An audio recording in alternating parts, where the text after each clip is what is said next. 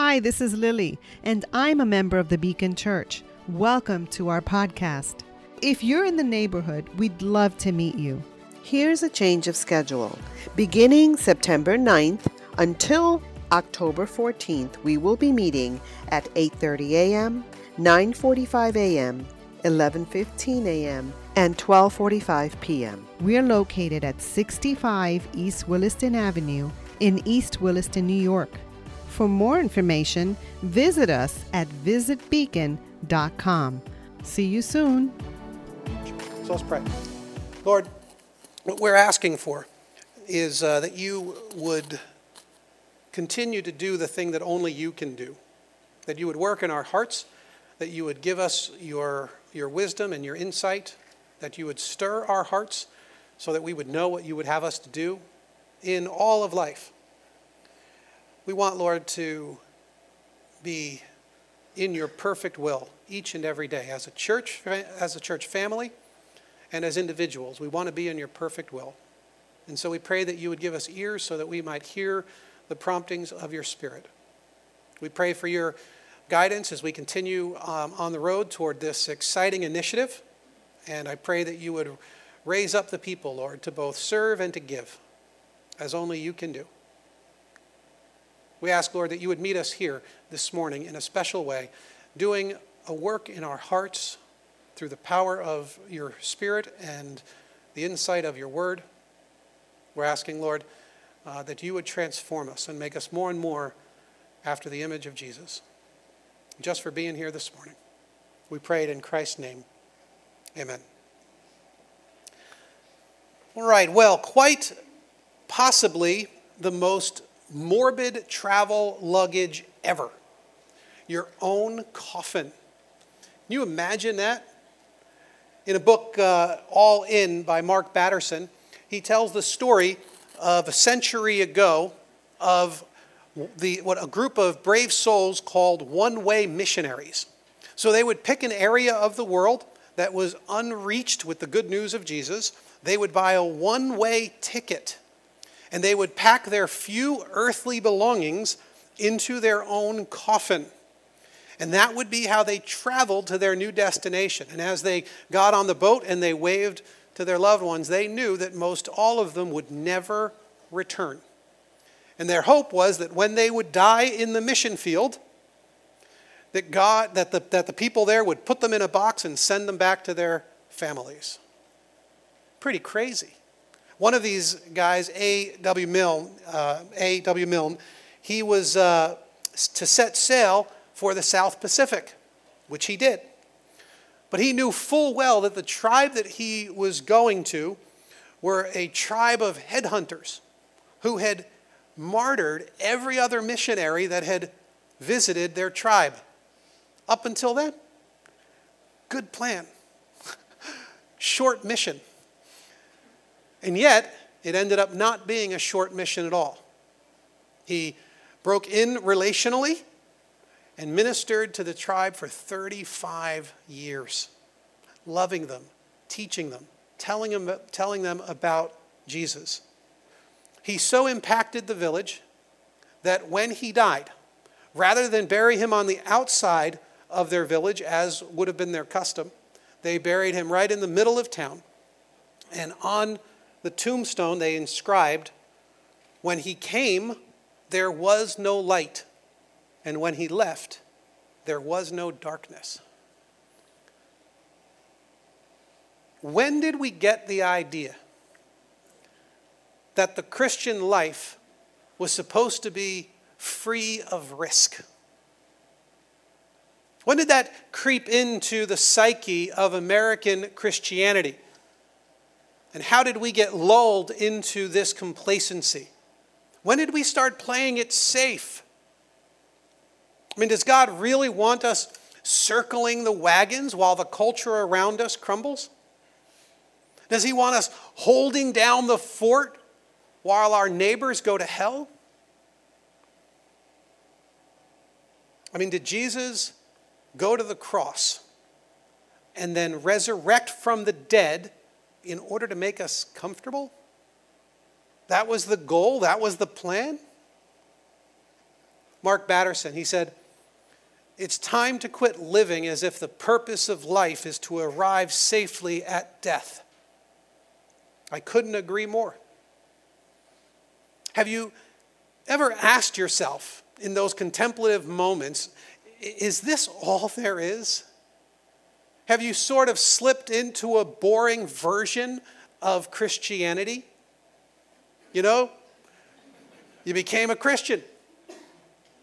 You're attending church, you're singing some songs. Maybe you'll get a bagel and you'll, you'll chuckle a little bit if the pastor could land a good joke.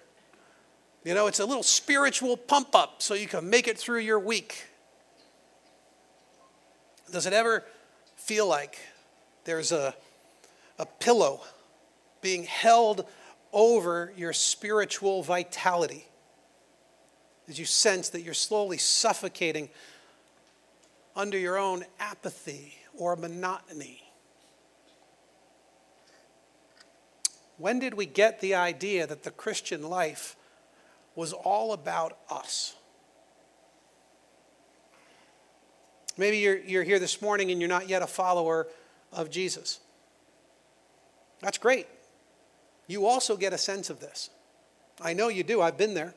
I've spoken to many of you. It's a nagging sense inside your soul that there has to be more than getting up, going to work, coming home, watching TV late into the night, there has to be more than working for the weekends and then on the weekends worrying about work. If you are a person who's ever had that sense, you know you're longing for something different, something more. And if you're a Christian here, it is time for you to find your God given calling. Because the church isn't about you and what you need and what you get out of it. The church is you. You're actually the church. And you, like me and we together, the church, have been told to go. Richard Stearns of World Vision fame, he says, Our Christian faith is not just a way to find forgiveness of sin in order to enter eternal life. Yet it is that. It's not just a system of right beliefs about ultimate truths and the order of things, though it is that. Nor is it just a way to find God's comfort in times of trouble or a helpful code of conduct for how to live a good and productive life, though it is those things too. Fundamentally, the Christian faith is a call to leave everything else behind, follow our Lord and Savior, Jesus Christ, and join in the great mission of Christ in our world. It is a call to forsake all else and follow Him. Only then will we become completed people, people living according to God's deepest purpose for our lives.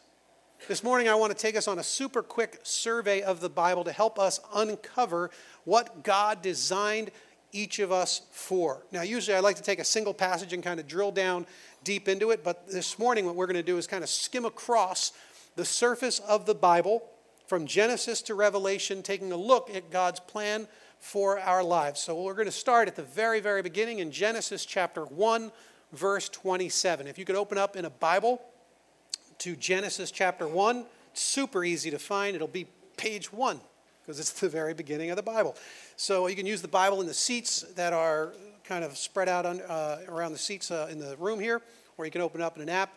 But this is the very first chapter of the Bible, and we already see it. You know how a movie will often lead with like this big opening scene, and then it cuts and it like gives you the backstory. It kind of fills it fills in the backstory in kind of like an intriguing way. That's actually what God does here in Genesis. Hollywood stole that from God. I'm just saying. But he starts the, the, the narrative of the Bible like this 127. So God created mankind in his own image.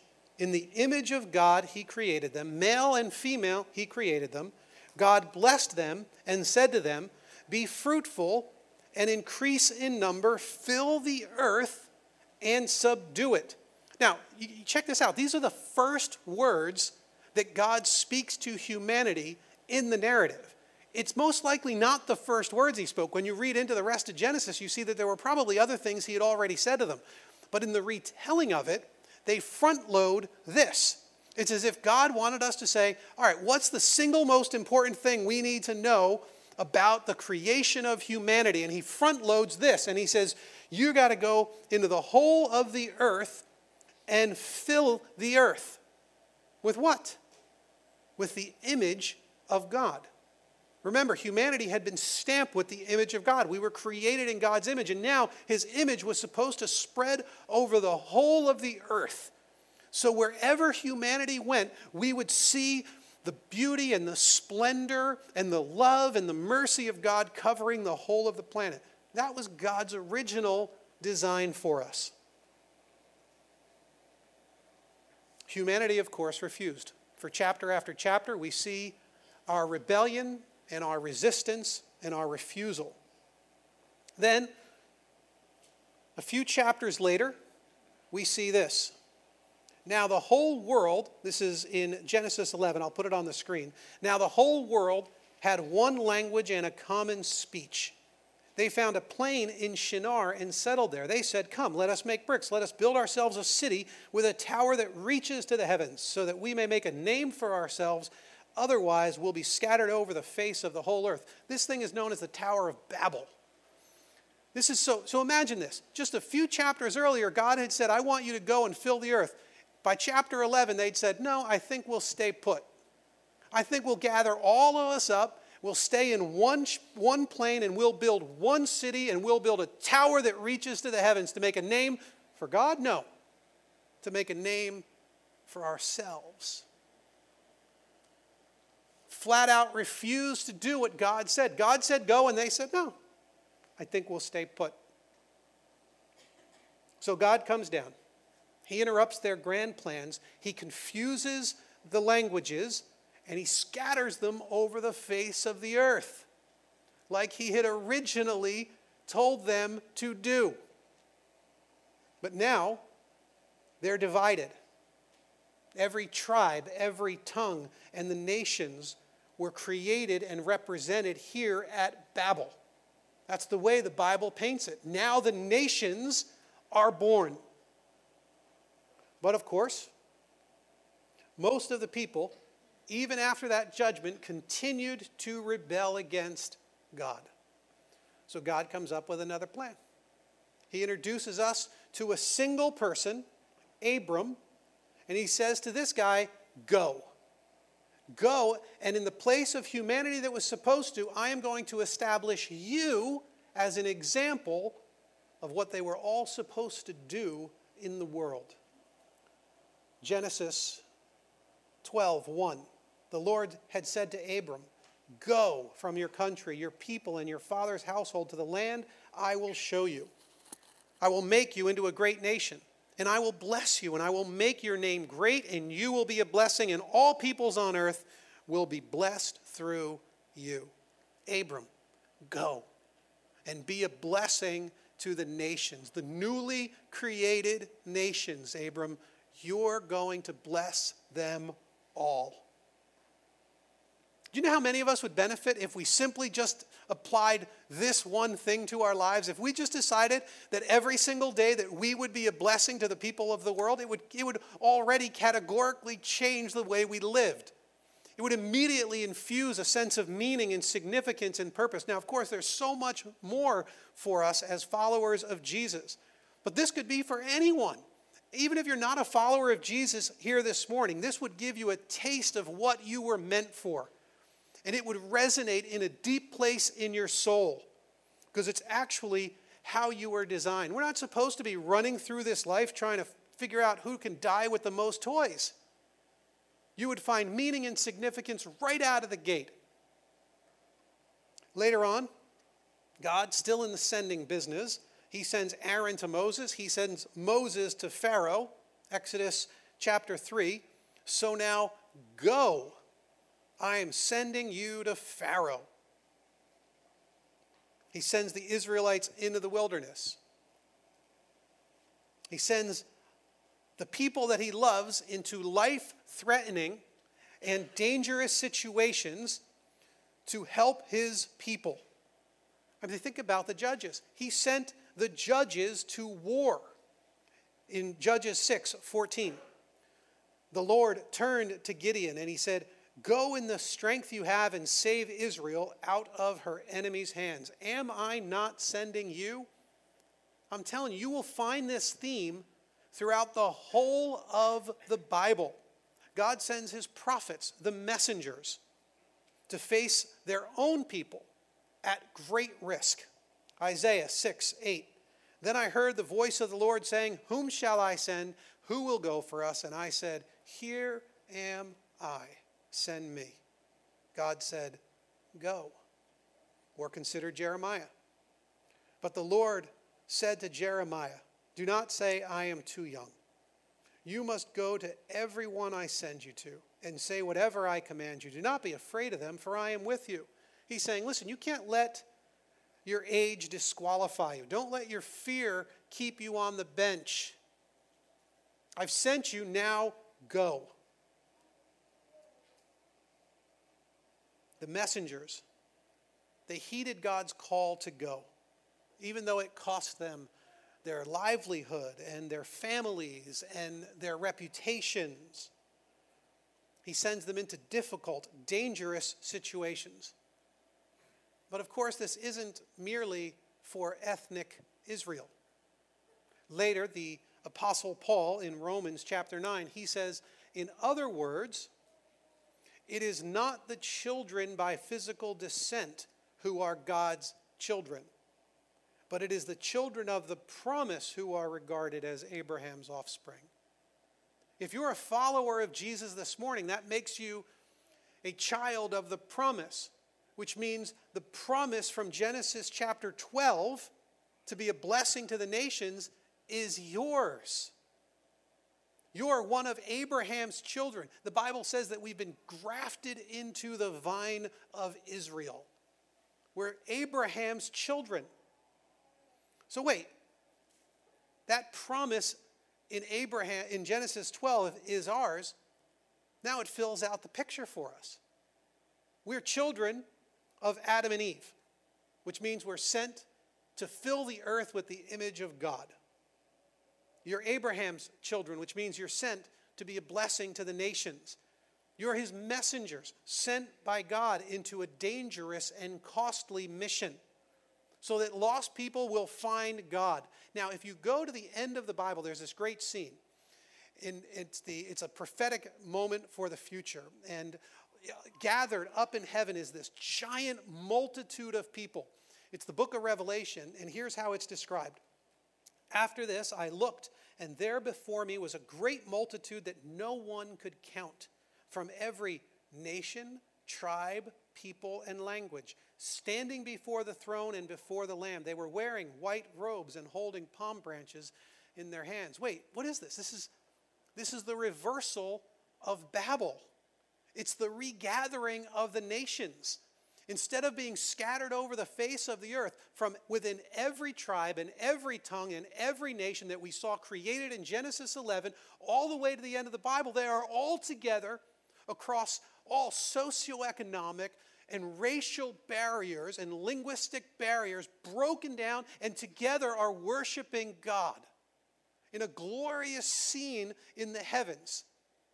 See, this is the restoration of all things the reversal of the curse, the breakdown of the divisions of the Tower of Babel. See, God is sending us to complete this mission. So, this mission, what is it? Well, the mission gets a lot more focus when Jesus comes on the scene. We're told that God actually sends Jesus to show us his love. 1 John 4 9. This is how God showed his love among us. He sent his one and only Son into the world that we might live through him. So, wait, we, we all know God's love, God is a God of love. The scriptures tell us that God's love was best captured when he said to Jesus, Go. That's how important this sending mentality is in the scriptures. The best picture of God's love is when he told Jesus to go, to save the world, to leave the comfort and the joy of heaven and to go. to take great risks, to experience heartache, to be betrayed, to be beaten. Whatever it takes, go. Go and tell them of my love and my forgiveness. Fight against evil. Restore humanity to their glory. Create a holy, consecrated people who will live their lives as a sacrifice for the world. And after living this mission himself, Jesus sends us on the very same mission. John chapter 20, verse 21. Again, Jesus said, Peace be with you. As the Father has sent me, I am sending you. Or consider Matthew 28. Then Jesus came to them and said, All authority in heaven and on earth has been given to me. Therefore, go and do what? You make disciples of who? It's the nations. The very nations we were introduced to in Genesis chapter 11.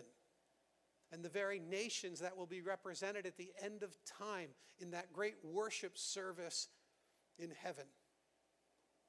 It's the nations. In Acts chapter 1, it says, But you will receive power when the Holy Spirit comes on you, and you will be my witnesses in Jerusalem and in Judea and Samaria and to the ends of the earth. Geographically expanding. So Jesus says to the Holy Spirit, Go, more sending. And he says, Go and create for me a church, create for me a people who will complete this mission and the church's birth. And if Jesus was here today, he would be telling us it is time for you to go. Go into the Willistons, go into Nassau, go into Suffolk, go into the whole of the world and finish this mission. He's telling us to go to our families and go to your friends and go to your coworkers and your neighbors and your school and your place of work Go to your neighborhood and through your hobbies and your gym workouts and your, your play dates and wherever and whatever and whenever, go.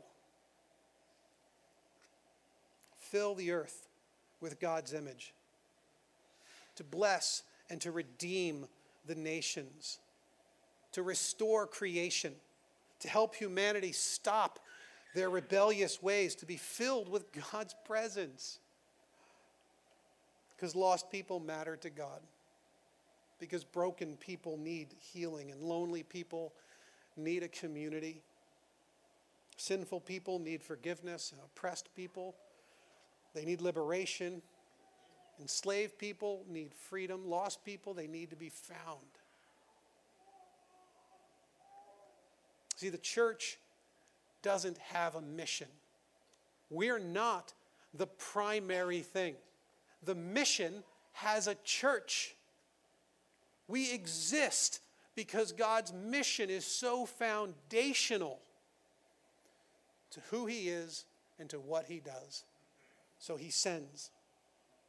Back in 2005, there was a small group of people that were meeting in our basement over here in Carle Place, over on Morningside. We were renting an apartment over there. There was a half a dozen, a dozen of us at some point, then eventually there were 20 of us, and we had uh, felt a stirring in our hearts that there weren't enough Christ centered, gospel teaching churches on Long Island that were effectively shining the light of Jesus into the lives of people who were far from God. We were convinced of it. And so we started Beacon for that reason. And some of us left full time jobs that had benefits and security. I worked part time in a warehouse delivering uh, high end audio visual equipment for a friend of mine. Uh, we were surviving by living off of our savings, and the plan was when it's all gone, I guess we, we failed. that, was, that was our well thought out plan. Cheryl and I had uh, three kids, all under the age of seven at the time. We didn't know where our health insurance was going to come from. We didn't know how we were going to keep our cars on the road. But, but worse than all of that, is we didn't know if we could do it. We'd had we had known of at least eight, ten, maybe a dozen church plants that we had heard of. Some guys we actually knew who had already tried and failed. We just didn't know that we, if we could do it. Could a small group of people with extremely limited resources and no church planting experience actually help reach Long Island for God? Many on the team, they gave endless hours and they took huge relational risks. Many putting their money where their faith was. We battled fears and insecurities and feelings of inadequacy every day because we understood that we were being told by Jesus to go. Do you, do you ever have a yearning somewhere in your soul for a deeper sense of purpose and meaning? Do you long for more significance in your Christian life? Are you frustrated that the whole of your Christian experience comes down to an hour and change on Sunday mornings?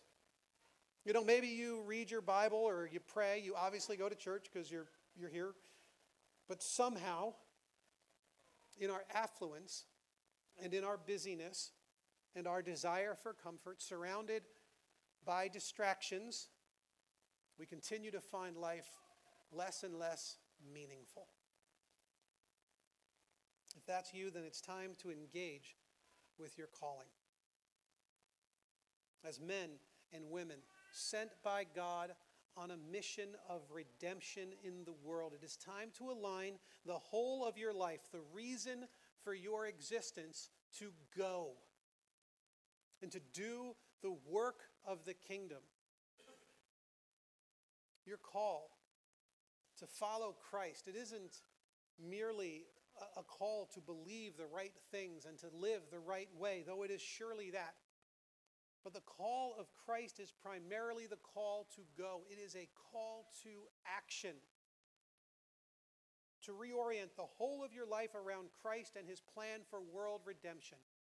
It is a massive step, it is a huge sacrifice, a reorientation of everything you do and of who you are but in alignment with how you were designed and the divine calling on your life. But for you to do it, you have to step up. You have to say yes. You have to say, Here I am. Send me. And He will. He will. I'm going to ask the band to come up, and they're going to lead us in a couple of songs as we prepare our hearts to go to the Lord's table. But as they do that, I just want to pray for us. Would you stand as we pray?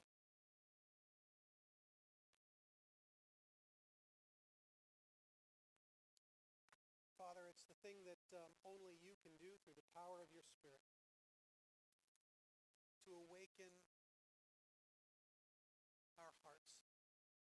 Stir us, Lord, in those deeper places cut through the distractions and cut through all of the,